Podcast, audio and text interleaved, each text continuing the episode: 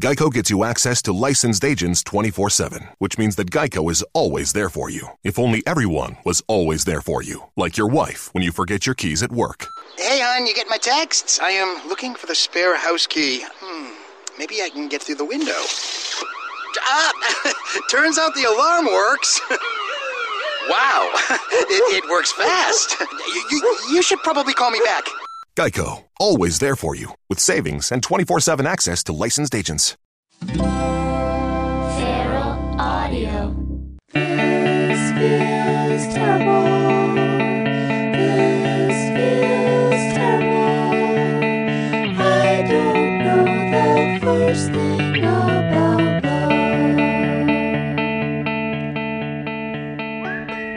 Welcome to This Feels Terrible. I'm your host, Erin McGathy. This week on the podcast, I have fellow Feral podcast host, actor, comedian, Mr. Drew Droege. But before I get to that, I have a very big announcement. I teased this last week and I apologize if I made any of you nervous because it's good news. It's exciting. It's kind of terrifying for me, but here goes. Uh, but first, a disclaimer this is going to be the only time I talk this much about this, or really at all, at the top of any show.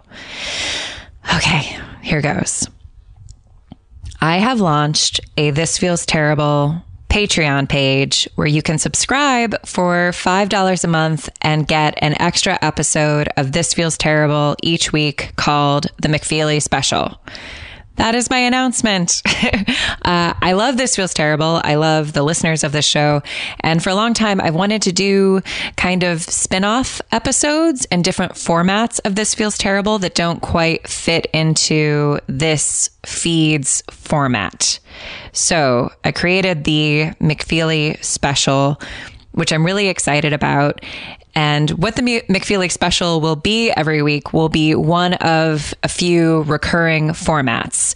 So think of them like this feels terrible spin-off episodes. Uh, there'll be things like, and I've recorded several of these. I'm really excited about programming these like it's my own channel.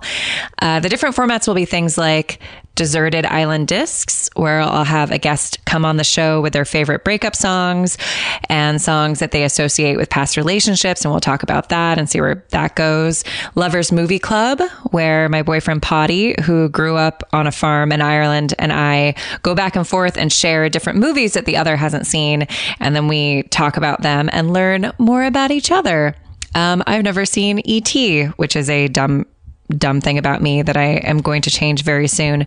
There's also terrible advice where myself and a guest answer your advice questions, Irish adventures, the diary show, also this feels terrible live episodes.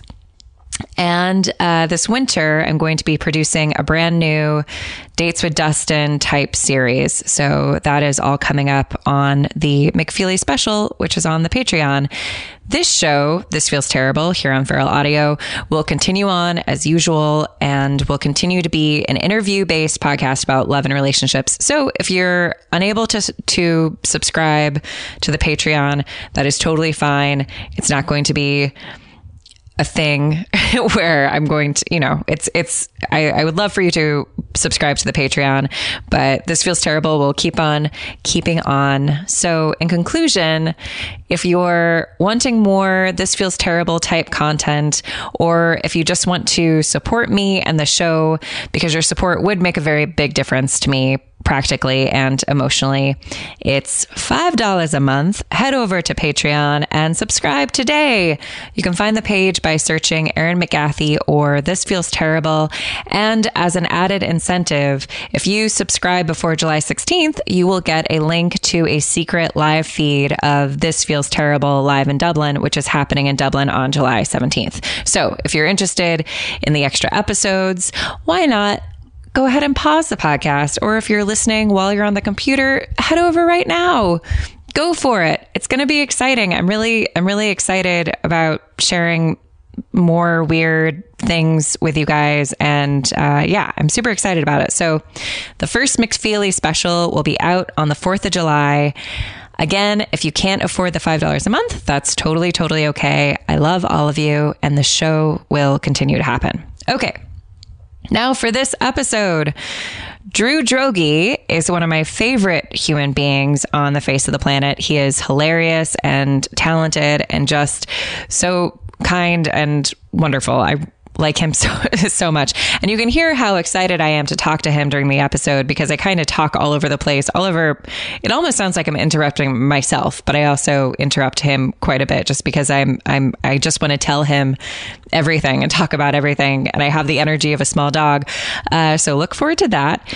Uh, Drew and I also share a deep love of the theater and improv and um, just performing in general. So we talked quite a bit about those things. So I did I did a little tricky editing thing, which I don't usually do, but I put the second half of the podcast first. So when you listen to it, what you're listening to is actually the second half of our conversation because it took us quite a while to get to the relationships, which is totally my fault and also fine. And I'm not going to punish myself for the love of theater, but I just thought that I would put the love stuff first.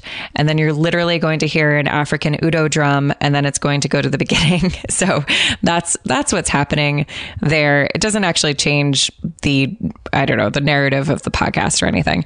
Uh, but yeah, I did that. So here we go. Please enjoy this conversation with actor, comedian, host of Minor Revelations on Feral Audio, Mr. Drew Droege. So, uh, what were you like uh, transitioning into? I really just want to talk about plays. Oh my god, I know. but uh, what I've I listened to your podcast, so I've heard you talk about love and uh-huh. relationships now. I'm curious, when you were growing up, what was your what was your like first experience with f- feelings and Oh, that's such a good question. I don't really remember. I feel like I was so disconnected for so long from that stuff because, uh, you know, I mean, it's like you could easily argue, and I'm sure a lot of it is just like growing up gay in the South, and it has a lot to do with that. And that just that's that sort of same narrative that a lot of people talk about. and used to pretend to be uh, possessed by a demon sometimes for people to leave you alone, Yes. which is one of my favorite things about you. I did. I would. I learned early on. I mean, I was a very quiet kid, and I was, and um, I and, I- and I had a very loud family. And uh, a mom and dad who loved each other very much, and I I saw that as like a, a great model. But it was sort of like we were never encouraged. I think a lot of of like you know growing it- a lot of it is like being in the south and being um protestant like presbyterian you just weren't really taught to show uh, emotions or feelings in that way like you were you know the- what was the nickname for the for the Presbyterian the church? The Chosen frozen Yes. and that's what my dad used to always say as a joke but it was like and i used to kind of like laugh and not really get it but i'm like it does make a lot of sense it's like Mm-hmm. you know you were sort of feelings and anything i mean regardless of sexual but just like even like just emotions were kind of seen as as um uh, rude right. you yeah, know and it was like yeah. don't show off that side of yourself you know and it was always like be above your feelings and um sort of like you know also like what why you know it's like you know and i try to give my parents a break as much as i can because i can't imagine and i'm not a parent and the older i get the more like sympathy i give them. I'm like oh god you were just doing the best you could. But we were like never asked like how do you feel about that? And what do you think about that? Um, and i do see my brother with his kids doing that a lot because i think it's very important because it was just like you know it was something that my brother was very rebellious and it always bothered him that his feelings were never considered. Right. I sort of uh, um, was okay with it a lot more. I would sort of be like, whatever, you guys are crazy. I'll be in my room. So I was always up in my room living fantasy lives. Like I was always, I imagined that I was um, uh, like a, a like a movie star or like a TV star Yes. in my room.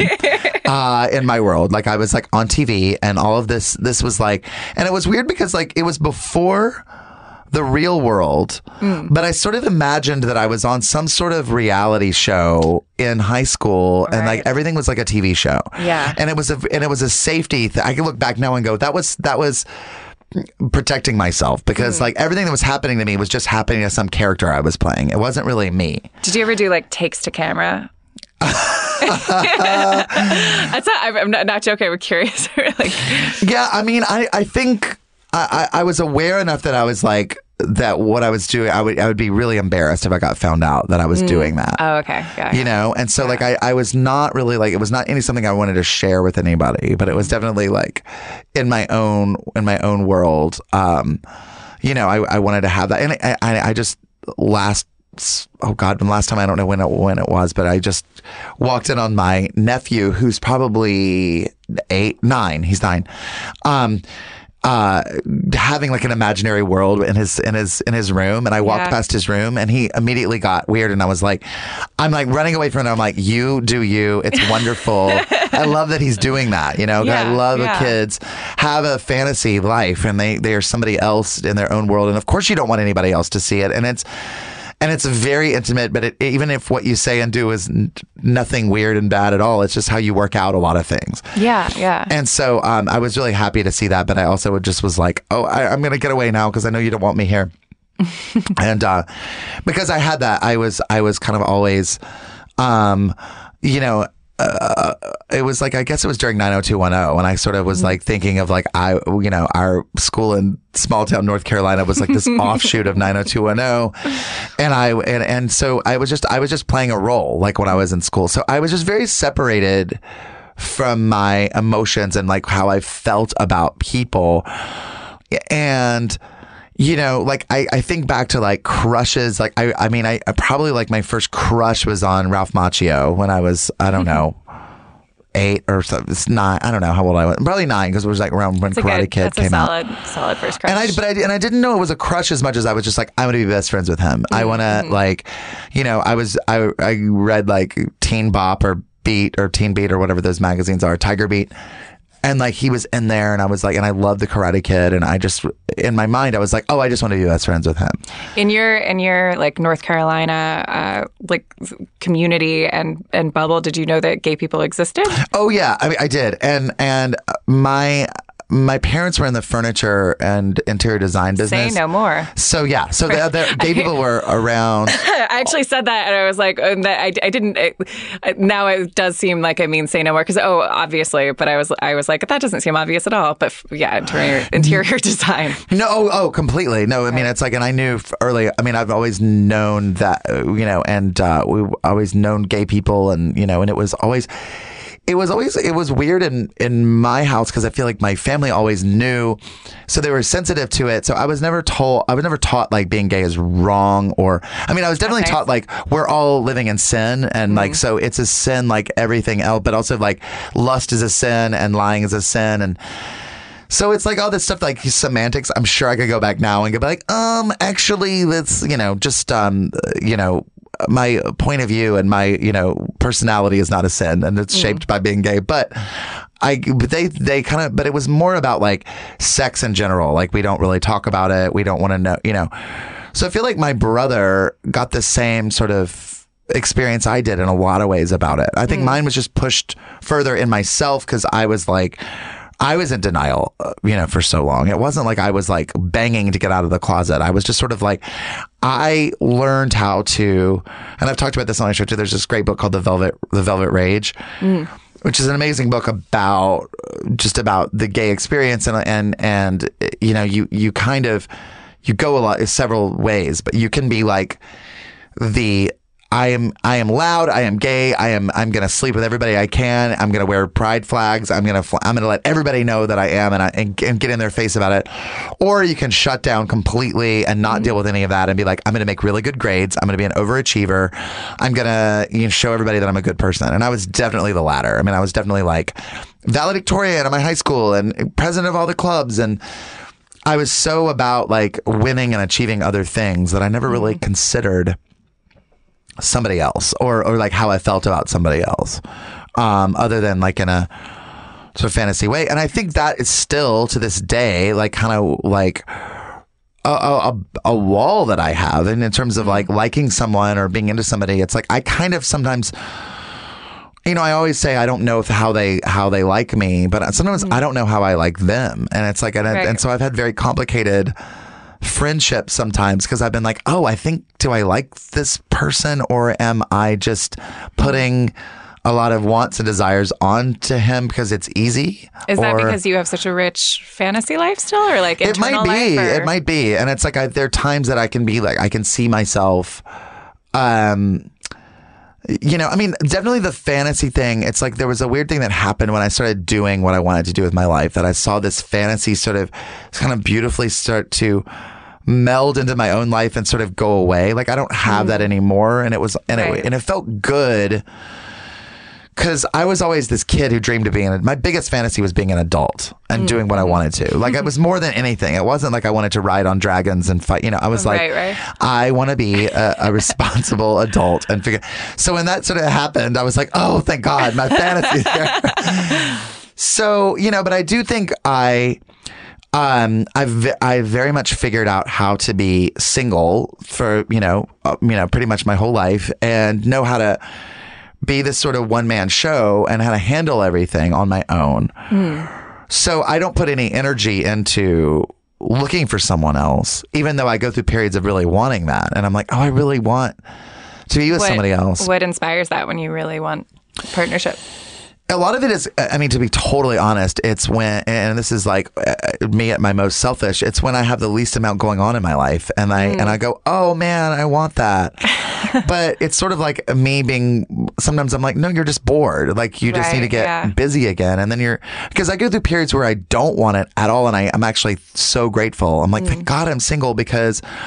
I can kind of go out and do what I want. I can be out until two and three in the morning, or I can, I could be working crazy long day hours, and I can just go and do something Yeah. else. And you have a ton of really close friends. I and- do, I do, and that's the thing. I'm so lucky with the friends that I have, and I, but I've also made a lot of friends sort of be placeholders. You know, from I mean, a lot of my friends have to deal with a lot of my shit because like I'm just like I need to talk to blah blah blah, which is great, and I'm so glad I have them in my life.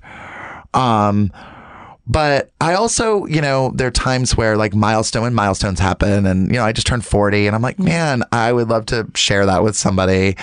Or when, you know, I mean, it's, the, and it's, but it's, I'm, I'm aware that it's selfish. Like when I want mm-hmm. Things, you know, I mean, there, there are people in my life that I'm like, oh man, I think I, maybe I like him. Maybe that there's a thing going on here. Yeah, but, Um, that, but that one is is is like by definition selfish always, like because you're trying to make yourself feel better. No one's in a relationship because they think the energy is going to heal the earth or anything. Yeah, you know? you're right. You're right. You're right. It's so true. But it's like I, I think, um, you know, I have a fear. I mean, I know I have a fear, and it's not just because like, oh, how you know.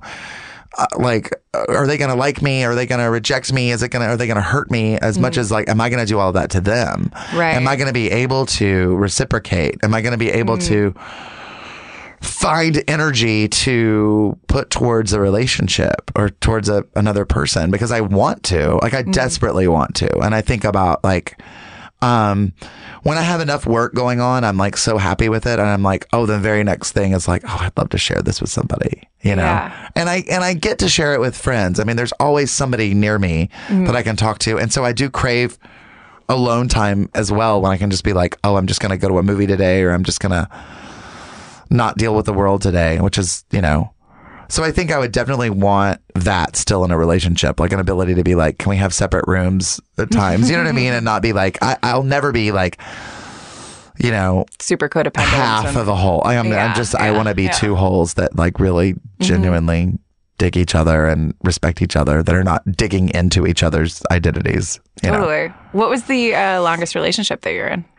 Uh, I've never really been in uh, a long relationship. I mean, I would say several months, you know, I mean, like mm, three or four months, and that's the most. And it's like, and it's, you know, um, yeah. And, uh, yeah, I mean, it's one of those things that like I, I go long stretches, like thinking like, oh, like, am I going to be in a relationship? Because it's like I've gone so long without it and I've mm-hmm, functioned mm-hmm. so much without it. And part of me is like cool with that. Like part of me is like, maybe mm. not. And maybe that's okay. Like, I think the ability to be alone and to make yourself happy is the single most greatest, single most greatest uh, Yeah. uh, tool in being in a successful relationship. That's what I hear. For and sure. I, and I, sorry, I think it's like definitely what I want. And uh, like, I, I, I, I, fear losing that in a The want relationship. for it? The want for it or, or, or the space, the space Right, to have yeah. alone time and to have yeah. quiet and peace and just the ability of just to say, and I've seen it in really great relationships. Some people go, you know what, you're driving me crazy. I'm just going to go. I need to be alone. Yeah, and yeah. which, yeah, is so crucial. I was going to ask if you were friends with a lot of couples that you liked their dynamic, or if you're friends with mostly single people. Uh, or it's people in both. I mean, I would say like most of my really close uh, male friends are all single. We're all single together, and I think we all kind of like take care of each other in a really weird, compl- I'm sure, completely codependent way because it's like there are times that.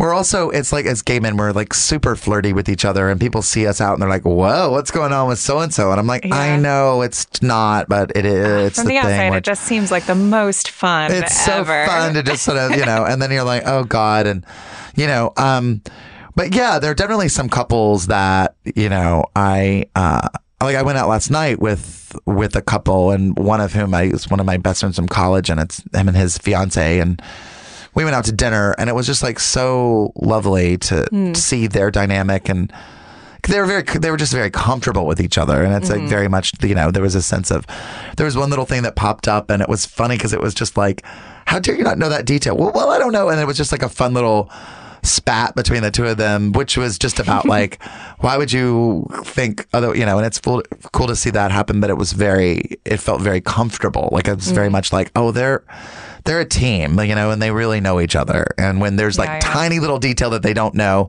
the other one's like, what are you talking, you know? But I also like that they're still figuring things out about each other, which I think Mm-hmm. is like also crucial. It's like you certainly don't want to be like, well, every question's been answered and every stone's been unturned and yeah. here's to you know eternity you know because Yeah. i'm not afraid of of growing old with someone i'm not afraid of being with the same person forever Mm. i don't think it's that i don't think it's like oh i'm a serial you know monogamist it's like uh, you know is that what that is what's a serial, Serial, it, that's me. That's somebody who's always in a relationship. Oh, okay, all right, right. Who What's is afraid of being alone, Okay, maybe. okay, okay. and is maybe a little self conscious about that. what is this someone who's like a, a like a Serial monologist. Oh, there you go. That's the show we want to make on TV. No, it's like somebody who just like like doesn't want to be tied down and just is like I'm gonna just a bachelor. Or I guess yeah. a, you know a bachelor. Yeah. I'm trying not to say slut, because I admire that energy and those people. I'm so so not that, but um, Hmm. you know, yeah. Because I mean, I find that like, um, you know, I try to, you know, have fun every now and then, and it, but it's also hard. Like one night stand things are hard for me to do, and I don't really enjoy Yeah. them too much, Yeah. and. uh you know, I mean, it's they're fun when you're single, and you can be like, whatever. It doesn't really matter, but I kind of you get to a point you're like, I want it to matter, and I want you Yeah, know, and um, yeah. So, I mean, it's a you know, it's it is a great blessing and curse in being gay is that you kind of get a lot of what you need um, from friendships and casual.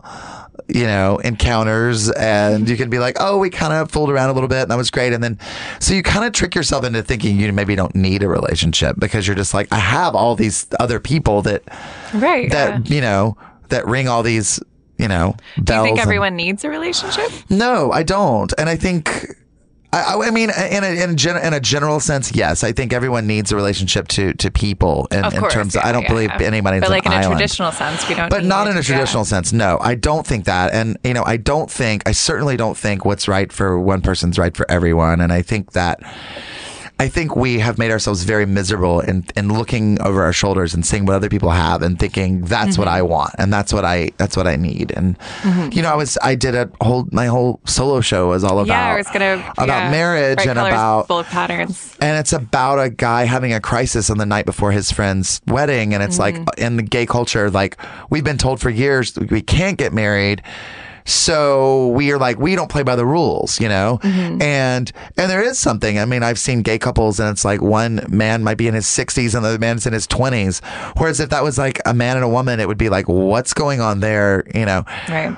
But gay couples are like this actually works in a way and in a, in a way that i would love for us to look at straight couples that have that big age gap and wonder the same thing and like give yeah, them the same respect or like openness in relationships. Yes, because you're like don't things, don't yeah. don't just assume that old one has a lot of money and the or the you know is using they're using each other. Maybe there is a real connection there. Maybe there really is love there and Mm-hmm.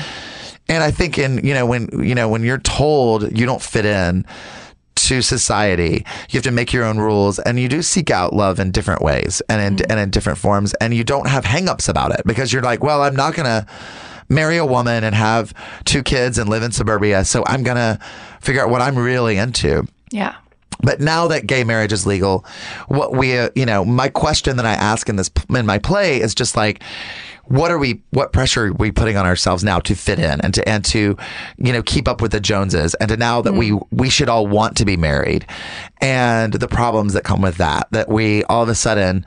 It's like you're behind in society because you're not married or want to be married. Um, and with that said, I totally see myself getting married at some point, and I would love that. But I, but I don't want that because other people have it. Like I don't Right. look at somebody else's reality and say, "Oh my god, I wish." Because I just feel like I've, I've I've done that enough in my life about other things. I mean, I've done that in my career about things, and it's given me no happiness or, or peace. And when I've gotten Right. things that I thought, uh, well, I'll be happy when I get X, Y, and Z. You're not really. I mean, you you you just move that energy onto something else that you want, and that you are upset that you don't have. And so it's like, it's got to be the same way with relationships. And you know, I want what's right for me. I mean, what I don't want is to turn down um, opportunities. You know, I don't want to, you know, be on my deathbed and look back and go, "Oh, I could have had this amazing life with somebody that I that I ruined because of blah blah blah." I mean, that's my Right. biggest fear. But but I certainly don't think like I don't think everybody has to be in a um, a coupling. Yeah. You know, No, not at all. I I like all of your all of your decisions and like all because because you haven't been in a long-term relationship it's it's neat just speaking from my perspective as, as somebody who has gone from lily pad to lily pad with like with with periods of just just just really really energetic sluttiness in between. Um I like I I worry sometimes that a lot of my decisions were based on past relationships. I know a lot of like my career decisions or lack thereof are because I uh, because my relationships and me putting that first and right? all sure, these things. sure. So like I do I do really like uh yeah, I I I love I love that like who you are and what your career is and where you are is exactly all you. It's, it's Thank you. I mean, that's. I think it's grass is always greener. You know, like you look at something and you look over and you go, oh, they have. Because I mean, I go through. I'm like, oh, why am I? You know, it's exhausting sometimes to do a lot. I mean, I mean, it's like. I, I mean, I, you know, living in LA, I didn't really fit into any sort of category. And so I did have to like carve out my own Yeah. path and make my own stuff and make videos and do all these shows and, and, and get up in front of audiences that that didn't always love me and I wasn't like the crowd favorite. I wasn't the one that everyone goes, you know. and uh, so I've always been that sort of That's of surprising to imagine a time when you weren't the crowd favorite. Oh my god! I mean, I I'm, Like, what- oh, what well, is- this thing? No, I just was always the. I was just always, you know, or at least I always felt uh weird. And I mean, I always say that you know it, it's always interesting to me when actors will talk about movies or TV shows and they go, "Oh, I could have played that part. I could have done that thing." And I'm like, Mm-hmm. I so rarely say that because I rarely see myself in things. I go to the Right, movies and right. I rare and there's never. I mean, I'm like, "Oh, I should have done that role. Mm. Oh, I could have done that." And so I get it how it's been harder for me career wise to just sort of cut through and do stuff, and I've had to do that, and I've had to put all that energy. And I'm still like figuring it out now. And after being out here almost 20 years, and if I was in relationships, that would have cut into all that energy. I would have been sort of living, you know. Mm. So I don't know, like what's what, what's better. And I and I because I think for the longest time I was like, once I get my career going, then I'll start dating.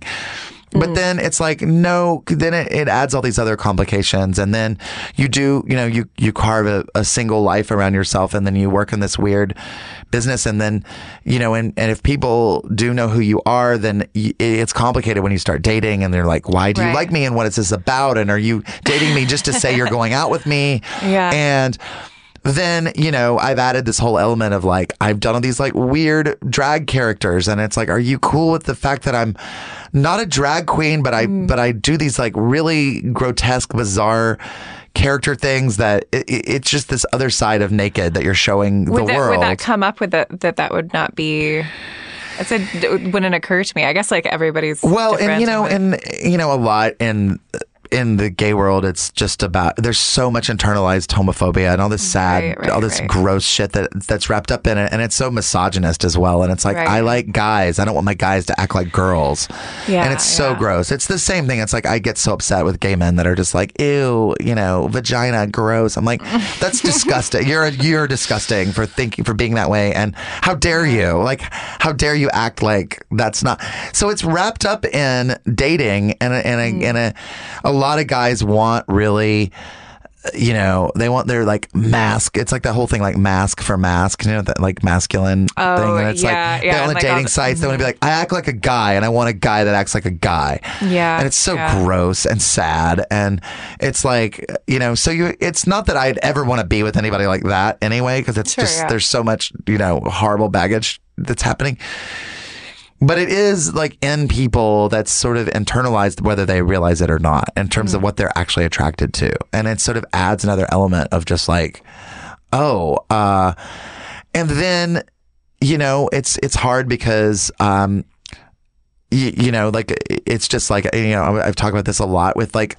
other performers and comedians. You're like i actually don't care if my partner they have to have a sense of humor. There, there has to be a sense of humor there of course but I don't care if he's funny or not. And he doesn't have to make me laugh all the time. And uh, it doesn't have to be, you know, a competition for that. I, I, I care about so much more. I, the last thing I care about when I'm hanging out with people I really love is making each other laugh. I mean, we do, but like it's, it's organic and it's not about that. Yeah. And I think it puts a lot of pressure on the other guy because they're like, whoa, I'm dating a, a, a, a comedian. I'm dating an actor. So I have to be on all the time. I'm like, no, please don't. Please be real. Please dare to be boring. That's really what I want. Dare to be boring. I love that. Be be who you are. Be where you are. Like I don't care, but Yeah. I think it's it's. I mean, I've been told, and I I did I did date a guy for a while, and we would go out and all these like comedy things, and he, we would get in the car, and I would think we had a great time, and he'd be screaming like I couldn't get a word in, and everybody was everybody's so much funnier than everybody else, and they were competitive, and I was like, whoa, this is hard for you. Yeah, well, you that, know, that guy sounds very insecure. He was insecure. He's Yeah. That's why it didn't really work out for long. But um, I, I was thinking I was thinking about this exact thing in the shower this morning. Uh, I was thinking about why I um my my boyfriend, my long term wonderful boyfriend, who I'm so so happy with, um, who's also in the booth, um, right a- here next to us. is is very very funny and makes me laugh a lot. Like, He's a director and he doesn't like perform comedy, Right. And I and this this may be my own in past relationships when I've been with performers or comedians, I find myself like when when I'm performing or when they're performing, I'm in way too much of a like job mode where I'm thinking about what they're doing. Like I find myself criticizing them or th- or like analyzing like the actual work. right. and which it's, is- and it's too much work. And when you do that for a living, that's the last thing you want to do when you go home. It's like you know, and the last thing you want to do when you're going out. And no, I get that though. I mean, I get that. I mean, I totally get that on a friend level. When I've like I've I've gotten mad at friends for not like.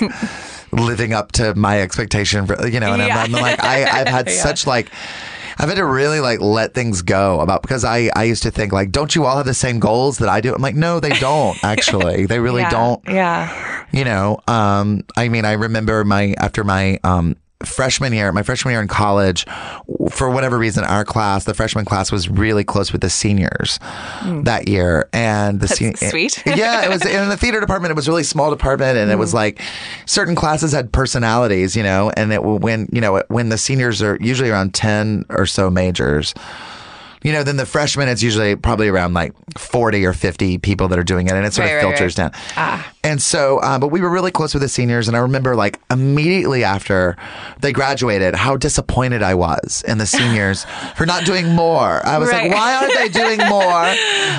and uh, here I am, uh, some little sophomore shit in school, Yeah. like, you know, Yeah, yeah. rehearsing for, you know, uh, West Side Story or whatever I'm thinking, important thing I think I'm doing. And they you know it's like i wasn't giving them space to be who they are I, in my mm-hmm. mind i thought they all were going to go off and be Huge you know, stars. huge stars Yeah, yeah. because i thought the world of them you know and i was so mm-hmm. disappointed that they were like one person was just like getting married and getting a small job somewhere and i was like well that well why give up you know What a waste. I know. And I was like, I didn't go to a theater school. I went to mm-hmm. a school that didn't at all encourage that. So why would it's like, Right, right, right. What was I thinking they were going to do? And, and it was my delusion. Wasn't them. It was Yeah, me thinking, yeah, yeah. you know, and so I, I've had the same and I've had to give people because you know, I mean, and going through the groundlings, you see so many talented people go through there and you come up with people and most people get cut from the groundlings and most people Mm-hmm. get told goodbye. And when people would get cut from the groundlings and they would do something else with their lives, I'm like, why are they giving up? And, Yeah. you know, we get so mad at them and I'm like, maybe they just wanted to do something else. Maybe Yeah. this just, or maybe, they had no more money left. yeah, they- right, they were baroque.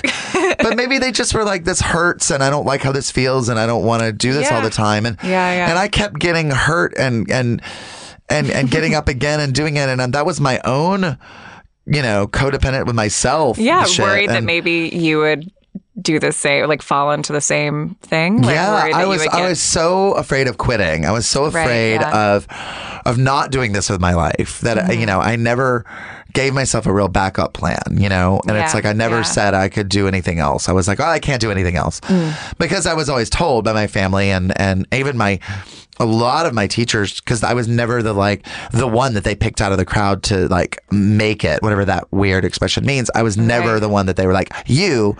Um, and so I was, but but it gave me my own backbone because I was like, Yeah. I'm going to be that for myself. I'm just thinking about what a terrible practice that is. It's a Adults like terrible putting any sort of traits on children in that no, way. because because really you ruin everybody. You ruin Yeah. everybody when you do that because you tell the people that you're you tell these kids you're a star, Mm-hmm. and they go out. I mean, the people I went to college with, and there's so many talented people, and the stars of my of my program. You know, within a few months, were like, I can't do this, but because it and, and and to their own credit, they were like, just I don't have the makeup. It wasn't that they didn't have the talent; they had plenty of talent. Yeah. they didn't have the they they just didn't have the mettle to do it. Like, Yeah. and and that makes total sense, and I'm so happy. Totally. But then they felt like a failure admitting that to something Mm. that didn't even exist. Like none of it, ma- none of it means anything. It, Right. it sucks to tell kids at a formative age. And one thing that when I was teaching at the Groundlings, and I refused to tell anybody.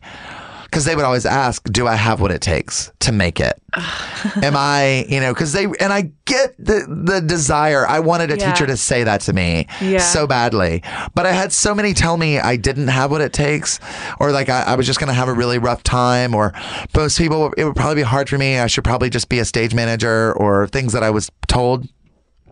And I was like, Was the person who told you that super successful? um, yes and no. Oh, they were. Oh, okay. He had he was very successful at having his own theater company that's very well respected. Right. Uh, they have a huge institute. Uh, uh, they they are this theater, this amazingly respected Shakespeare company. Mm. Um, and uh, the name might sound very similar to what I just said, uh, and uh, but not successful as you know as an actor or director professionally outside of that. Right. So he has a so he has some bitterness. there was the yes, and there was also a sense of like you know the problem with all conservatory training is that they they there's an ideal and there's a perfect and if you don't fit in Mm-hmm. Look from to left to right. Only one of you will be here. And- exactly Yeah. Yeah. and and you know you and i are examples of people like when you come up in the world and we're like the sketch comedy like the you know the improv people that we don't really fit Mm-hmm. in a model and we're also like we're these little old people it's like you know at, like you know as yeah, yeah. teenagers we were like already playing the fathers and the grand the grandmothers yes, we and the thing these little old people. Yes, yeah. and so it's like, so you, no one tells the, that person you're gonna you're gonna make it, Right. Because it's such a long road ahead, and it's you just don't you're you're not the like the classic thing to come out of theater school and immediately, Yeah. you know, I mean, I remember Well, if like you're not playing the ingenue and you're going to like really come into your own and you're 20s, 30s, 40s, Right. like of course you're not going to see Of teachers course. aren't going to see that in and, you. t- and even when teachers do see it in you, they're saving you a lot of heartache, and they don't think that you're going to be the one in a million that's going to keep trying and banging Yeah. your head for all your 20s and most of your 30s till anything starts to happen for you. Yeah. Because that's so much energy and effort, and why would anybody in their right mind? And that's why, as a teacher, I refuse to tell people. One way or another, because truly I didn't know. Right. I did not know. I, I would teach. I taught for ten years, and there are people now that I've that I've taught that are doing so well that are huge, you know, successes in different ways. And I'm like, I always saw talent in them, and I mm. always saw, and I was like, I'm so proud of them, and I'm like, yep, I see it. yeah. But I can't say that I saw in them above somebody else that's doing something else with with his or her life Right. that maybe could have done it had they made other choices, other decisions. But I, there's no rhyme or reason to it, and that's the that's the terrifying thing. And I think it's so damaging for any teacher to say that there is a rhyme or reason, and to say that that this person's going to make it and this person isn't, because Also, the idea of making it, especially now when there's It- so, so- much entertainment and so many different Right. ways to do things. And like, I wouldn't, 10 years ago, five years ago, if you would have, like, the idea of move, like, I moved to a different country and Yeah. I'm still doing showbiz and entertainment. I still feel connected. I'm just doing it the way I want to do it. But five Yeah. years ago, I would have been like, oh, giving up. like, Yeah, But I'm oh, not. sure. I'm just going where I want to And be. And there's so many different ways to do work. Like it's not it's not like you're Brad Pitt or no, no one. Right. And that's how that's the that's the thing you're sold as a kid and you're told like, well, you're not going to be Brad Pitt. So just So go give up. Go, you Yeah. know, go Get sell shoes. Exactly. And it's like maybe it's there's there's a life in between. Maybe it's your life that you need to be having and not trying to be I mean, I remember when I was in college and we we would take like theater trips uh, to go to New York and see shows and I remember I was in college and we went and saw Bus Stop starring a oh, it was Mary Louise Parker and Ron Perlman and in the uh, leading role, someone who has just gotten out of, I want to say just gotten out of Juilliard or NYU, um, Billy Crudup. And it was his very first Oh, thing. so handsome. And well, that's the thing. Yeah. So handsome, so talented. You get it. He walks on stage and you're like, that is a star. Mm-hmm. Yeah. You feel everything from him. And, you know, it's so funny to think now because it's like, in my mind, he was like an adult, but he was what, only like four or five. Maybe he was a little bit older because he had done grad school and whatever. But Right. Just a handful of years older than me. Yeah. But when I graduated, I am this fumbling, weird mess that doesn't fit in anything. I would never be that, Mm. you know? And so the Billy Crudups of your school are going to get noticed right away because it's Right. like, it's easy to pick that person out of the, out of the batch. Yeah. Be like, Yeah. who is this hot ball of dynamite that just walked in? of course. Yeah. But I went to school with a lot of Billy Crudups that were that were gorgeous and equally talented and could have done it, but they just made other decisions in their lives. But they Mm-hmm. were told in our department that that w- was their future, so they had to get over all that weirdness and almost feel like they had to apologize for their lives Yeah, yeah. for not doing that. And they're so happy now not There's doing also that. there's so much of a lifestyle that goes along with working in comedy or entertainment or acting like that you have to actually like. You know, Yes. it's not just the work, Well, it's was the also the, hanging out and the weird schedules and the like rejection and all yes. of these things And a friend of hanging mine, around you other know, creatives and stuff. w- One of my, to this day, one of my best friends was doing so well. I mean, he was like the star of our theater department.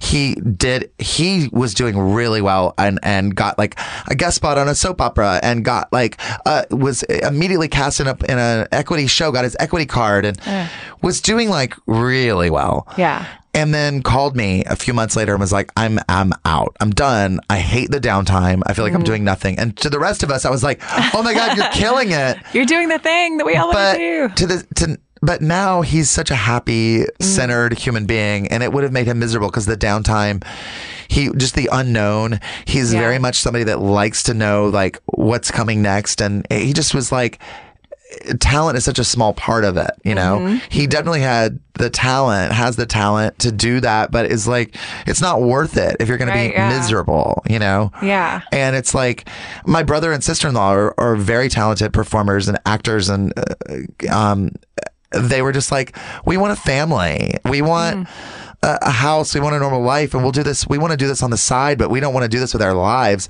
Yeah. And that's so like valid, and I valid, respect yeah. that so Yeah. much. Yeah. it's like uh, nobody's right or right, you know, and it's like, but. I thought that was very brave of them because they lived out here for like three years and they were just like, you know what, this Mm. was great. I'm glad we did this.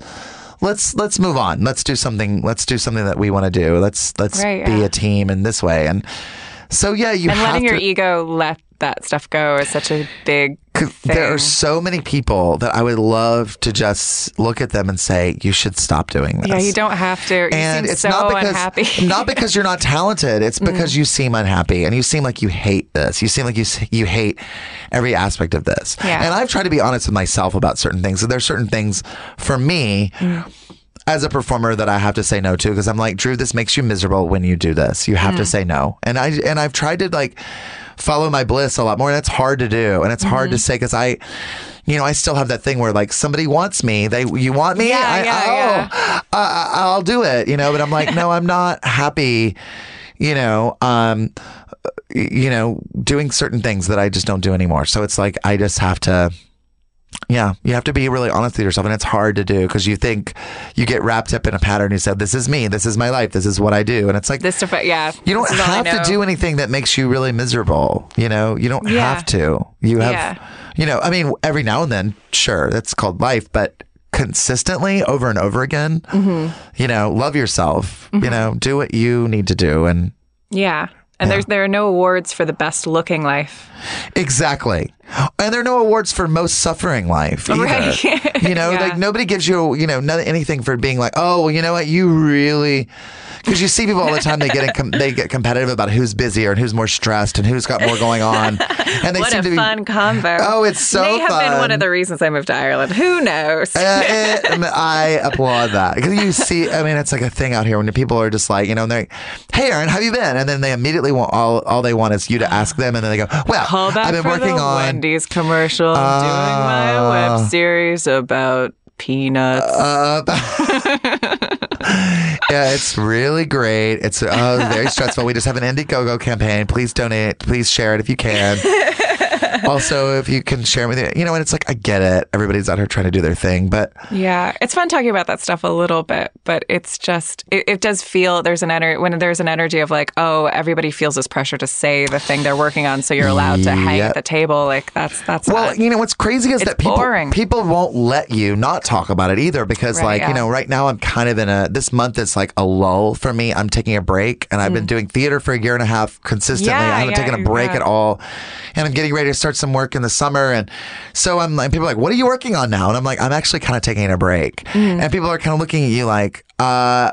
I'm sorry. It'll get better. Something will come along. I mean, people say to me, "Oh my God, the next thing will come along." I go, "No, I know." my agency says it's slow too. I know, and I'm like, no. What I just said is, I'm taking a break. I'm, I'm trying to enjoy my life. I've been trying to say instead of uh, instead of I'm really busy or I'm not busy because everybody's busy or not busy or even if like you're busy taking a break that you know just saying um, my life is very full Oh, that's Oh, good. I like that. My life is very full. That's really good. yeah It's a thing. I mean, I'm just like now's the time that I'm like I'm really enjoying hanging out. I'm going to dinner with with people. I can you know maybe go on a couple dates. God forbid. Mm. Yeah. I can be a human being, and I'm not doing a show every weekend. I mean, this is the first time in a year and a half that I haven't had a show. You know, Thursday, Friday, Saturday night, Sunday afternoon, Sunday night. Mon- You know, it's like Oy. you do. You know, and you you get to where you're like, okay, that's a lot of fun, Mm. but I need a break. And it's not moving on to the next project always. Sometimes it's like take yeah. care of you. yeah it- I need to live a little for your creative brain yeah Exactly. And so I'm very excited. I mean, I, I'm going to go to New York and just watch a bunch of plays and, that's so great and yeah, do a little bit of work when I'm there, of course, but I'm also just like, I want to just get rejuvenated and, and, and we all need to be okay with that in, in each other. It's like, it's so crazy. Like no one wins who's the busiest, you know, cause there are times that I'm like, I and it's truly just people projecting their own you see Yeah. people uh, not as they are but as you are is a quote Uh-huh. from Oh, Pretty- or, yeah. uh, what is it uh, the Nicole Kidman HBO show oh, big little lies. yeah Oh yeah, yeah, yeah, yeah, yeah. just want to call out that as a quote from that show yeah, I, I did not write that, but it's true. It's it's really true. I just I sometimes I just don't want to leave the house though because when I go out, I'm like everyone just seems so thirsty. Just everyone Mm. relax. Yeah. There's plenty of water. Just relax. You know. Yeah. Yeah. Oy. Um, I'm not a psychic. Mm. and you certainly don't need a relationship. But while we were having this conversation, I imagined you some sort of like famous Italian chef or director. I'm just going to say that. Oh, oh, so if I you like get in that. a relationship with a famous chef or director, Chef or it's on tape. I would love that. I it's so funny that you said Italian because like I've had this this weird thing with not just Ita- not Italians but just Europeans Mm. in general lately. I've just been sort of like, oh, been Mediterranean. to sort of yeah, or just like you know, it's like I've I've uh, just I'm uh, I'm going to Berlin in uh, Oh, in June, so there's Which supposed to be the best city which ever. I'm very excited about. And I just and I've had like recently a lot of like Scottish and English, Mm. and you know, um, I I don't know of any Irish other other than you by you know. You Irish adjacent, but I mean, like a lot, just just people from around the the world, of some French people, and I've been like, oh, I kind of like the vibe there. I kind of Yeah. really like that sort of You should swing by energy. Ireland. I should swing First by. country to ever vote uh, gay marriage in by popular That's vote. right. That's right. Yeah. Say hi to Panti Bliss. Have you met Panti Bliss? I've never met Panti Bliss, but I've I've talked to her on Twitter a bunch of times because Oh I just God, I love amazing, her videos. so- unreal. Have you met her? Uh, no, but I've I've seen her shows and Uh-huh. gone to her bar and yeah, Yeah. yeah. She's, she's great. Yeah. Um. yeah. I would. I would love to. No, but I think there's something there that I'm like, maybe it's just like the American thing that I'm, you know, that I'm not. There is like a with. when you.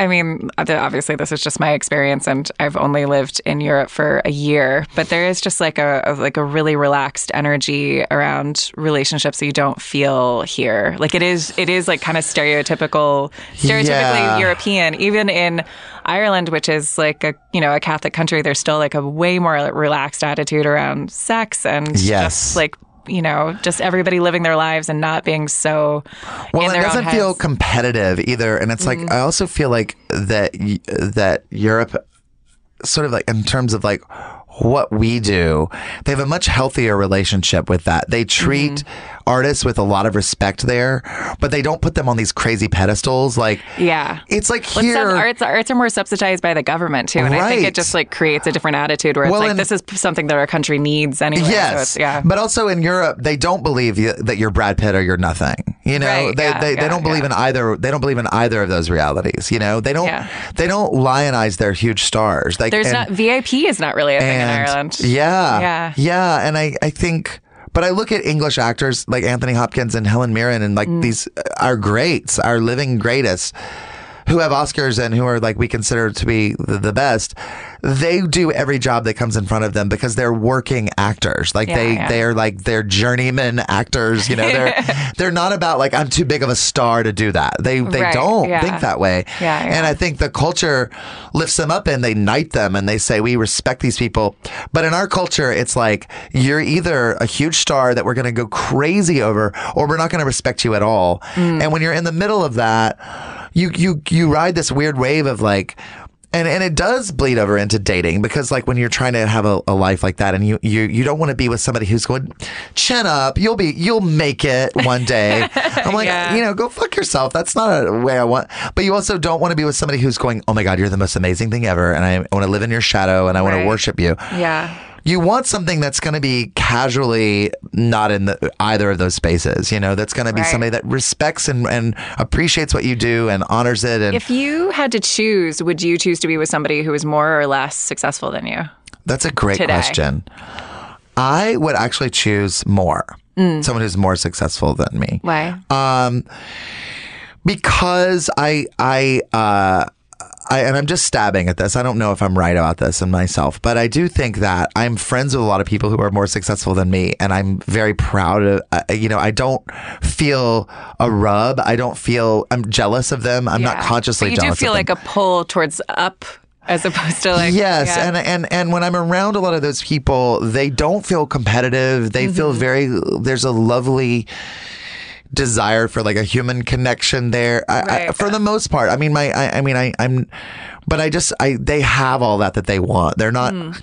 they're not thirsty for that Mm-hmm. so i feel like if i was with somebody that was more successful than me I, I don't see it in myself to be jealous of them. Mm-hmm. Um, I mean, it may be hard if it was like someone who was doing the exact same thing I was doing. Yeah, yeah. that would yeah. be difficult if it was like, you know, and but I don't know. I mean, I have friends that are in those kind of relationships that are that are both actors and it ebbs and flows. You know, you go through times Yeah, that yeah, you go course, and yeah. this and that and you know, um and hey man, love is love. So like if they really love the person, you know, then you're like you're into it. But especially because because your future husband's going to be this you know famous chef. That's a totally different field. Oh, for, in that aspect, I want the most successful famous chef to just cook for me and make love to me all day. I would just I want nothing more than like spices and wines and oh yes, A canopy of oh yeah, phyllo bread. oh yes. Put it all in a wrapped warm bread.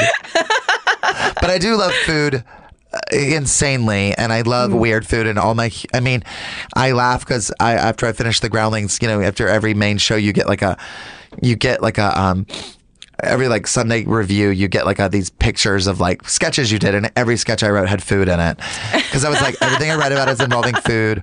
All my videos just wait for me to talk about food. But then I did an improv show and somebody that gave me the suggestion that I was obsessed with pineapple salsa. Oh my and it was God. my That is the favorite. funniest thing it was, it was my favorite suggestion. I was like the person who gave me that knows me on some deep level because I'm like, I don't want anything else, but I want to play somebody that loves pineapple salsa. So yeah, I, it makes so sense that I'm with perfect. a with a chef. Yeah, yeah. I think everyone has had a week of being obsessed with pineapple salsa as well. Like, extra, super funny. Cool, mom. Oh, oh, I have. so good. we should just start recording. Oh, I guess we are. Oh, oh. oh. my god. Oh my god, Matt, bring it back. Start over. We're gonna do a whole. What if we wrap the whole episode? Uh, the two of us. well, I think that'd be fun. I think that would. Me- me- me- me- too. Done. Did you ever do? That would be fun for us, and then like nobody else, people listening would be like horrified. Or we find out we're amazing, and it's just this viral Well, in like in like twenty years, like high school kids are like, we found the weirdest thing. oh, we're like, These um, dinosaur people were making a rap. do you know who Moondoggie? Oh, it's not Moondoggie. Oh God, what's his name? He used to stand. He was blind, and he stood on a corner in New York City in the '60s, and he Wait, made he his own. stood on a quarter. A on a corner.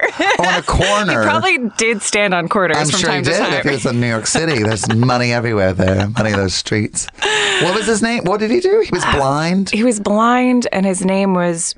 It wasn't Moondoggie because that's Gidget. That's Gidget, yeah. yeah, which I'm obsessed with. I love Uh, that you're obsessed with Gidget, and I haven't thought of Moondoggie in forever. That's like Yeah, something my what mom a creepy relationship that was. He was like a lot older, right? He was a lot older, And he had like and he really was like big washed hair. up he have, and like, really- jaded. Yes. Yeah, yeah, yeah, yeah, yeah. yeah. And he was like, "I'll take care of your little surfer girl." Ew. And she, and he was also like, "Get out of here, get out of here." I like I, I I know I modeled that crush afterwards. I like with my English teacher, like he'll be my Moondoggie. oh yeah. Oh, we all wanted a Moondoggie. Yeah. It also makes me think of Charles Busch, whose play I just did. Um, Mm. He's a playwright, and he did a play called Psycho Beach Party. yes, It's a parody of all those I- yes, things, and I so instead of familiar. Gidget, it was Chicklet. Yes, yes. And yes. instead of uh, Moondog, it was Starcat was the character. I remember reading Psycho Beach Party in uh, college. I Uh-huh. think it was in a in a book of like or some collection of irreverent plays along with like Christopher Durang. oh yeah, all my favorites. Yeah, and I I'd love a just a book of irreverent uh, and it's such like a college thing. irreverent plays, a book of irreverent plays, like everything Drew Droege wants to do in school. I read it in high school too, and I wanted my high school to do it, and they were. Yeah. I mean, in small town North Carolina in the '90s, they're like absolutely not. Yeah, of course. But I love it. of I mean, course. it's so. but I'm sure you were indignant and you're like, why Oh. not? Let's do this. Oh, it was like because when I discovered that, it was like discovering John Waters or things. When you're just like, there's somebody Yes. else out there that like has this brand of just like Yeah. fury that that I love that I've always wanted to tap into. I really wanted my school to do Christopher Durang's. It's Christopher, or is it Charles? Christopher Durang. Christopher, yeah, yeah. Um, I always wanted my school to do Titanic. I don't know Oh yeah, yes. No, I've never seen. I've read that one. I know Sigourney Weaver was in that originally, and she was the yeah. crazy, the crazy sister. Yes. But oh my god, yeah. there's I- a part in it where the like the funniest. I think would be the funniest things ever to me still is that there's a mom who fakes a birth, and they're like, "How did you fake a birth?" And she's like, she says with with white bread and mirrors. that always makes me laugh so hard. I think that's so simple and Well, genius. it's so insane. Well, because there's also Identity Crisis, which is another one of his plays that I was in Mm-hmm. in college, and there's a a character who it's so crazy because it's like it's a, it's like a silly quick one act, but also it's a- an, incredibly disturbing play about this like you'd never know if the daughter is really crazy or if the family's if the rest of the family's crazy and That's they're the making Tennessee her that way. Williams parody, right? Or Yeah, like, or no, like, that was he. The Tennessee Williams parody was Oh, um, for whom the Southern Belle tolls. yes, yes, yes, yes. But this one is about this girl named Jane, and she has multiple personalities, and Mm. everyone's telling her she's crazy, but she's the only normal one. In the, it's like the Munsters, where Right, she's the only normal one. So she's in the room, and then it's like.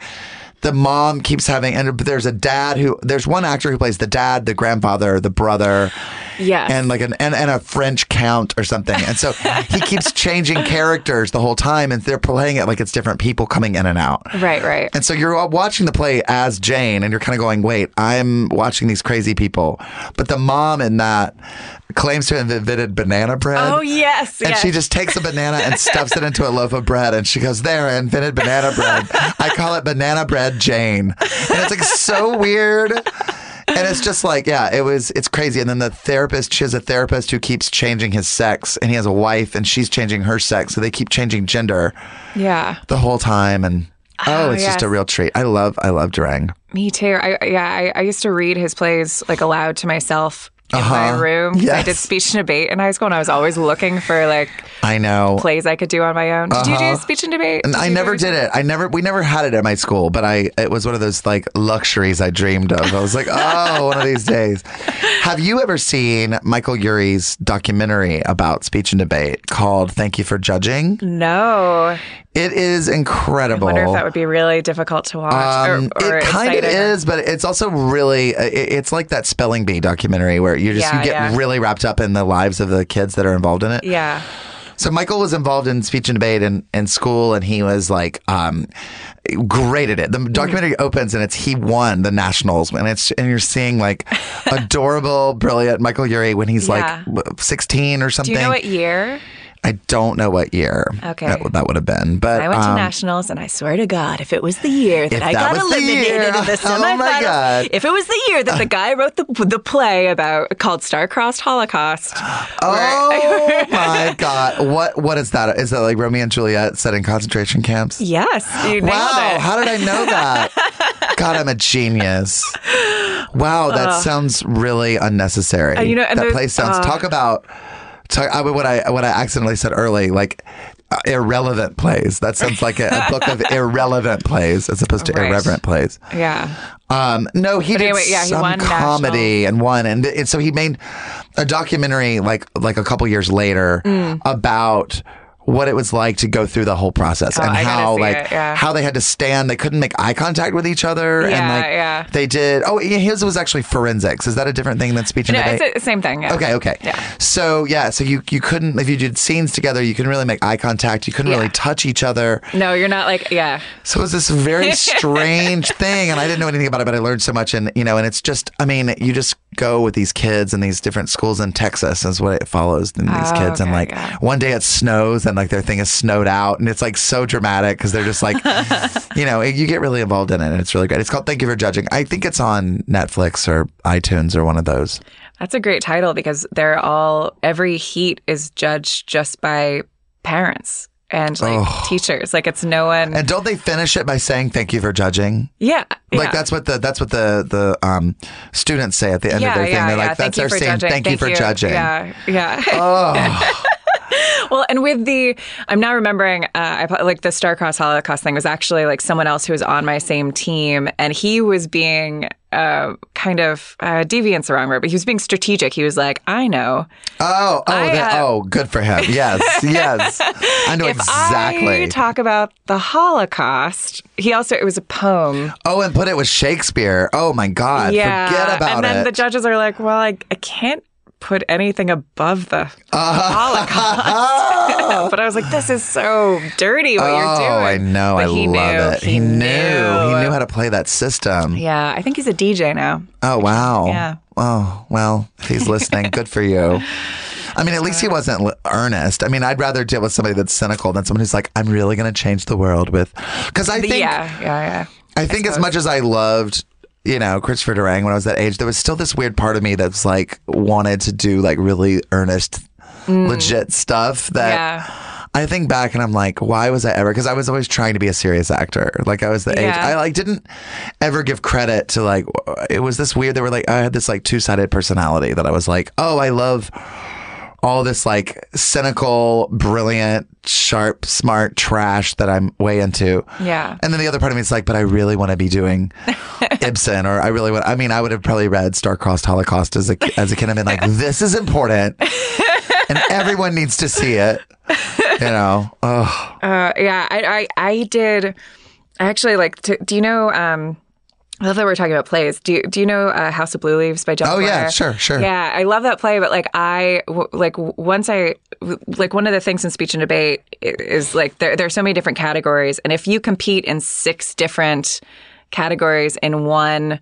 Uh, in, in one competition, then you're up for another award that's like the highest points Oh, from the people who did that, which is like a what is it, the sextathlon or whatever the six oh is, God, pentathlon, Uh, or that's five, or yeah. yeah, yeah. And uh, yeah, I had I like came up short for like a dramatic, what like dramatic interpretation, and I just did my comedic.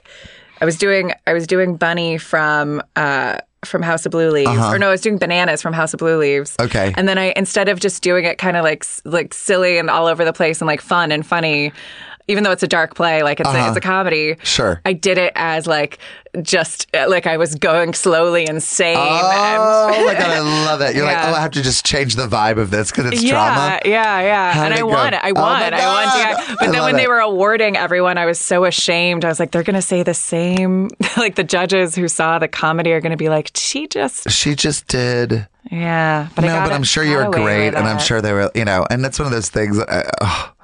My brother got into a lot of trouble when he was in an acting class in school. He did the Phoebe Cates monologue from Gremlins, and it- you know that whole thing, and it was just Yeah. like, and it did it as a dramatic monologue. Yeah. and the teacher found out what it was because I think they, because I, think the teacher really liked it and was like, "This Mm. is really great."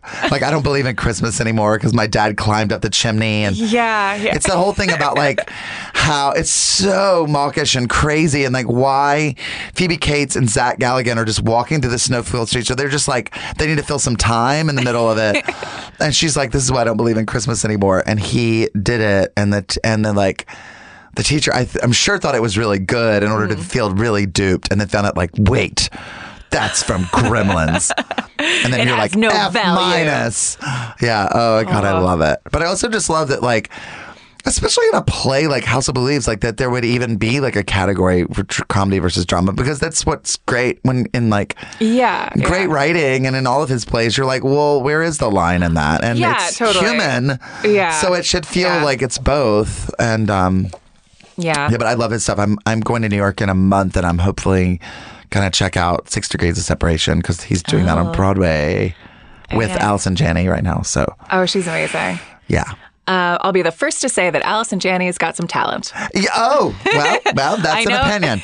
That's really hanging it out there. All right. Well, I, says one. you. All right. All right. Fine. Do you are you in a position like have you have you auditioned like with with monologues? Do you get to do I that? haven't in so long, and Mm-hmm. it terrifies me now. I used to, and I used to uh, when I first was out here. I was like auditioning for theater and stuff, and they would want a monologue, a contemporary monologue, and I could never find one that really fit me really well. Right. And when I started writing a little bit at the Groundlings, I started improvising monologues and just telling people that they're from made up plays. Yeah, yeah. and they went over so much better. I mean, like, course, 'cause- yeah. because I was like, I could just kind of do what I do, and it was like so much easier. So I kind of encourage people to like write their own because it's really hard because everyone does Christopher Durang monologues. Of, you know Mm-hmm. that it's funny and you know because like it's the only thing that reads funny when you're reading. You're going through like books of monologues and you're like everything else just feels so like oh, you know it's hard. It's hard to find stuff. Also, like most people don't write interesting plays about people in their twenties. Right. Um, yeah. You know, and I think when Yeah. you get uh, past your 20s, you understand why. But it's like when you're in your 20s and you're trying to audition for things and trying to find things, like it's one thing if you're going for conservatory and you can play something older. Mm. But even then, what do you tap into? I mean, when I was in school, I and I was doing like, I was the like, the father in Much Ado About Nothing that has to be like sobbing that my daughter might have had an affair. Like, what do I know about that at, at 40 now? But I was like half that age and I was like trying to do, Oh, you're talking to a 14 year old Lady Bracknell from The Importance of Being. Yes, exactly. And you're like, what do you know at that age? It's really so. It's really hard to find things that are age appropriate that you can tap into emotionally Yeah, too. yeah, Because you're just like. I don't know what is like. I would do monologues from books. Like I did uh-huh. some like portable Dorothy Parker Oh, that's good. monologues and uh, Yeah, that's really good. Some other things. I don't know. I miss doing monologues. I miss like the. I think like I one thing I don't.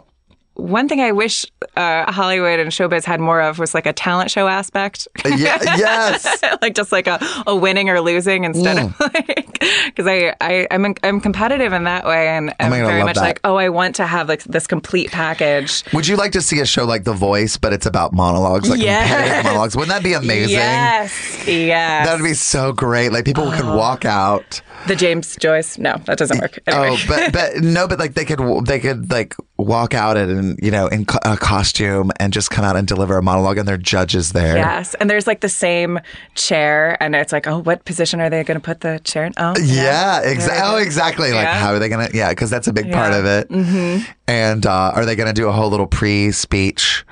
A like a like a Parker Posey and Waiting for Guffman. Oh, like, yeah, okay, yeah. so here's where the bed is, and this is where the plug is, and whatever. Or are they gonna, you know? Oh, I would. Oh gosh, there's so Or many. Or just like a simple sentence, like she's just found out that she's barren. leaves, so many leaves. A tree has so many leaves, you know. So much and they li- don't, you they know. don't know how they, how they ah, produce all so many leaves. leaves, you know. Oh my god, I love that. I'm just like you. I'm a human. I'm I'm I'm I'm I- I'm experiencing something, something magical, something true, something I'll never have. When Jared came back to town, Jared, I uh, when I when I did when I worked for ComedySportz LA, I always was pushing a game that I had invented, which was something like made up monologues, and no, the audience didn't like it. Oh no, my I, I loved. it. God, I I mean, love we all love doing it, but yeah, and that was theater sports. You said uh, comedy, comedy sports. sports. So I did also do theater sports. now in, in comedy Diego. sports is that the thing? I've done that before, and I, Mm. I, I you get in trouble for cussing. Yeah, comedy sports is clean. It's very clean, Yeah, right? Because yeah. like their posters, it's always like a nun waggling her finger at you, like we are comedy for everyone. yeah, I'm not. I'm not going to sign off on the aesthetic of. I I know I did it uh, like a while ago, and I was so I was in the worst mood about it because I got like a bucket put on my head. oh yeah, yeah, Because I was like, I said something that was really blue, yeah. and I don't even remember what I said or what I did, and I was like, I'm not trying to be bawdy, but like it was just I felt so bunk, like just like Did you not know that that was part? Because they, They they, kind of told want that to happen a bit because the audience is like, ha ha ha ha. right, Because it's right. like it's the it's the like universal Disney show version of improv. so it's like presented for just general audiences. Right, right. Which to watch and to perform now because you've done improv for a million years. You can't do it like after you've done improv for a long time. I mean, I think it's great. I'm sure as a kid I would have loved it, and I'm sure like my grandparents would love it, and they'd be like, and and my you know people would be like watching and go, oh, this is so fun and so great, and Yeah. But it sort of ruins you. You're ruined once you're like an actual improviser and you're free and you're not. I mean, I don't ever try to go for like. You know, craziness. But uh, again, like, Yeah. I love Christopher Durang and Charles Busch and John Waters. So, Yeah. Sorry, yeah. everybody. Well, it And- is. It's. I, I will say, like it was. It was definitely a great way to start an improv because I had to be clean, which made me a much much Yes, better yes. improviser than like you know years later. I'm teaching improv and I'm like, you can't just Right. Oh, oh, and it's it's a gr- it is a great skill because it's like we're really strict about that at the groundlings and uh, you know and Right. just about Oh, about don't being go clean? for Or just at the beginning. blue? Yeah. Right, right, yeah. I mean, we, we we say we don't censor you, but we're like, please don't go for the joke because there's always that Yeah. person in a first imp- uh, first day uh, improv class who's going to be like the raunchy one. Yeah, dance for me, bitch. That Yeah, happened to me in exactly. a class. Dance for me, bitch. I was in a class with all male improvisers. no. and it was like level three or something. And I had been working at uh, an improv theater in San Diego for for a while, so like I had not to say like I was amazing, but I had more. Uh, stage experience than these guys, Uh-huh. It was the first day, and I was like, "Weird, all, male teacher, all male class. I don't care, fine. I love men. Sure. Men are men are Yeah, great, and right. there aren't a lot of Yeah. women that are doing this right now. Fine." And the first scene, like they had, they were like a college improv troupe, and they they initiated a scene almost like they had planned it, where they were just like sat in chairs, and then and I and I came out and I like uh, like a waitress, and it, and one of the guys just gestured to his crotch and was like, "Dance for me, bitch," and I was like, "Nope," and just like walked off like. No. Did you walk out of the class? I didn't walk out of the class. I walked off the stage. Yeah, good. Just- do you know Mike Petrondo? No. Oh, okay, he he was he, he's very funny. He was the teacher, and he like I knew that he would be like, "This is not. This is not okay, and don't put someone in this position. It's kind of insane." That's really crazy that that's where you would go. Like it's like as, maybe if uh, we've been you know, improvising with each other for well, a maybe if you're like you're like a human just- being with a soul that's not a fucking gross, you know, frustrated pig, you're not going to be like dance for me, bitch. Yeah. Mm. I have a big thing about the word bitch on stage. It's like it can be really violent and and Mm-hmm. Controlling. I mean, it's like you know, it's so interesting what works with some people and what other people can come up. Like, I mean, I even even people that mean well. You know, I mean, I have I've had students, I've seen people that like if they if they have an energy that's too like alpha male and they can say bitch on stage i'm like it's scary it's Yeah. it's upsetting Oh, yeah, it, it yeah. feels very it feels violent and it's not Yeah. you know and then other people can say bitch and it's like great or whatever and it's just like I'm, I'm like there's no word that's off limits but when you put someone in that position Mm. you know and it's so hard as a teacher because you're like i think when you first start teaching you're like i don't want to make anybody feel uncomfortable Yeah, and call them I out don't want you that to be in your head, but, but it's also like, but wait a minute yeah, they just made really you, okay. Aaron, uncomfortable by saying "dance for me, bitch." So it's like, so I need to call this out and make this known that it's not okay, and, I, I'm going to risk embarrassing this guy. God Yeah, help this yeah. this poor straight white guy is going to have to get embarrassed for a second, you know, so that we, you know, because you need to be shamed at that. And then and a, and a lot of people, most people mean well, and they don't know what they're saying when they're doing it, and you have, but you have to go, not okay, yeah, not all right. Oh, it is fascinating. You know? Like, uh, a few years ago, I because I, I used to do a lot of UCB. I was like on a team and stuff, and then I kind of st- started doing other things and and like stopped performing, stopped doing improv there as Uh-huh. much. Um, as, as much as I love it, just my team was disbanded. And I just like didn't keep on, you know. And I went and I did. I was like, you know what? I, I'm going to take like a level two improv class just for fun, just to like get Uh-huh. Sure. myself back in Yeah. the zone or whatever. And it's so interesting, like when you just see when when it's revealed, like how because those beginning classes, especially, like are all different kinds of people, Yep. all different ages, all different experiences, and just when you see like, oh boy, like that person is super sexist, and they're going to have to fight against something that's inside them. It's like it's crazy because you're naked when you're improvising, and that's why I think people take Yeah. notes so personally and they get so offended and hurt. I mean, they, because it's it's you're basically Mm. Your you know, instincts. you're critiquing their soul. It's not just like oh, Yeah. you were in a bad scene that someone else wrote years ago and you have Yeah. to perform it. No, you you just wrote that scene. Yeah. and that just came out of yeah your head and your heart and your skin yeah, and you just said something really creepy and and, and uncomfortable. And yeah, there there's so many people that you know have a lot of shit to work out, and it's a lot of people that are like, the world's called me a freak, and I'm gonna you know I'm gonna go here and be a superhero, you know. And it's like I'm gonna I'm gonna yeah. get figured out here, and it's like yeah maybe, but there are also there are people that are like you need to figure out your stuff and mm-hmm. and maybe not make people feel yeah. you know don't touch. threatened. Yeah, right don't away. touch. This isn't your opportunity to Yeah, do a love scene. Oh, when I was 18 and I was working at Theater Sports, there was a there was a guy who had just joined, who's who's this super nice guy, and I like I, I mean I was eight, I was 18 and I wasn't really thinking we were doing a scene and it was like his first scene where like he had just been cast in the company so Uh-huh. he's nervous and he's like a like a experienced improviser Right. and we were doing a scene and it was going so poorly that I mimed taking out a gun and shooting him in the head Oh my god. and he was just like, okay, like, you know, uh, and then went to the floor. And then uh, we all sat down and there was like a, an energy that everyone was feeling. And I was like, I thought that went fine. Like, I thought it was totally okay. and then our director was like, how is everyone feeling? And then this guy was like, I am very uncomfortable. I don't want to be in this company if people are going to be miming shooting me. oh my god. and I, and I was just like, that is, that is fair. That is Yep. fair. Yeah. I am so sorry. I mean, I just think you have to be. I mean, come on. Like, I, I can't imagine somebody pulling out a, a fake gun, a space work gun, and shooting people. That's that's hardly anything for to make. If you're uncomfortable in that environment, yeah, yeah. relax. It was he was like- being a little sensitive about it, but still, like I under and I, I think he maybe he had he had some sort of trauma or something. Like it was that Yeah. that energy. Around Well, and it's it. like if you're doing it every time, if you're doing like, you know, Steve Carell in the office in his improv class when you're just always killing people, then it's like, don't do that because it's like a surefire way not to do that. I mean, I had to learn one time I was on stage with with someone and, and and I just remember she was talking a lot and she wouldn't stop talking and I Mm-hmm. got more and more frustrated and I just didn't want to improvise with her and didn't Yeah. want to yes and it didn't want to play along and so I was an asshole and I mimed uh, putting a muzzle on her and like that had like a that had a lock and key where her mouth was and i and i did that thinking it was so fun and my teacher was like you're not allowed to put muzzles and i was like oh yeah i guess i get that i get why that was probably not good of me to do that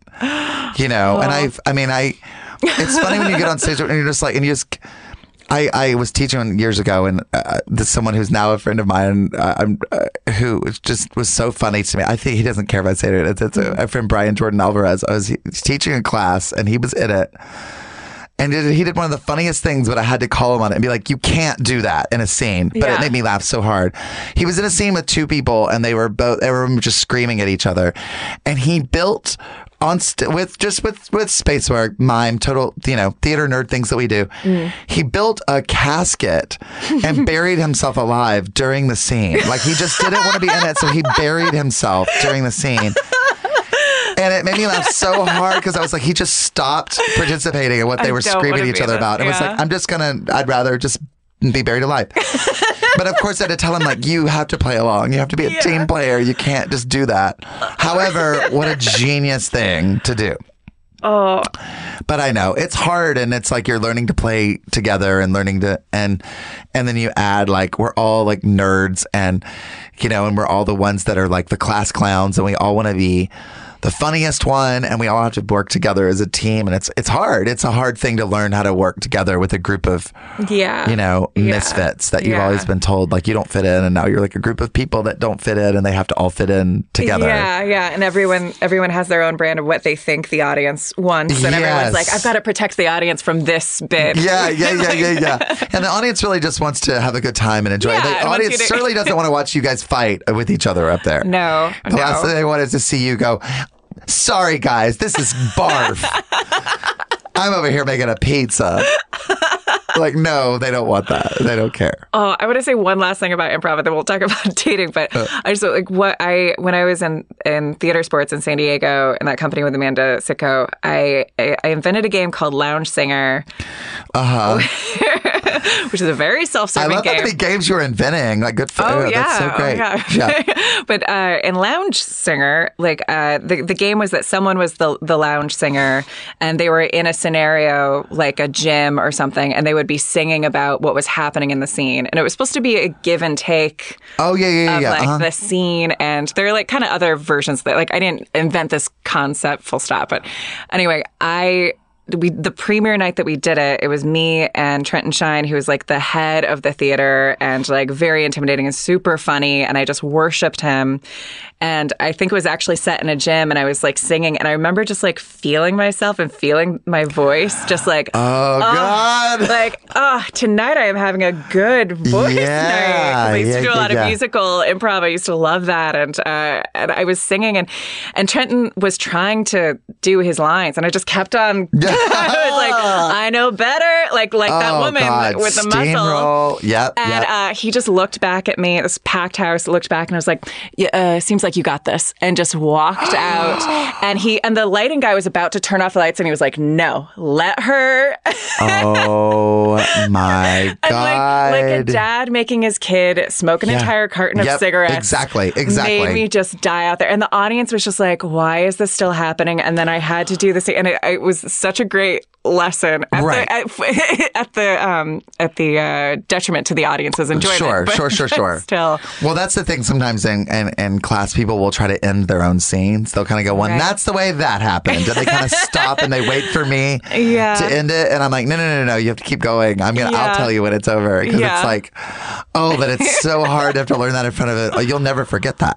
Yeah. you'll never Oh, forget never. that moment. And it's Never. like, ugh. Oh. Well. Well, thank you so much for being on the podcast. Aaron, thank you for having me on the podcast. Of this has been a delightful uh, conversation.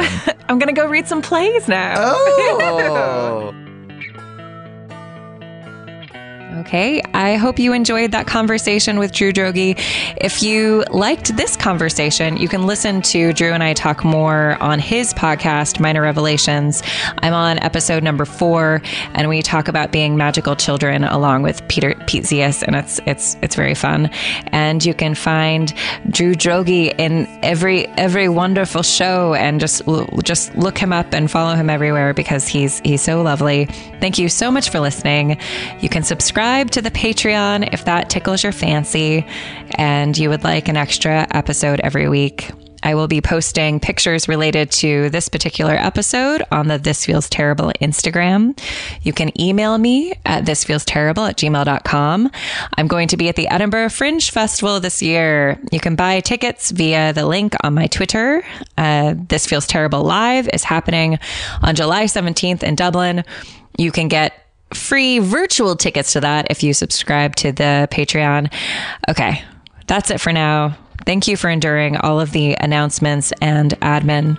Be brave, be kind. Magath attack.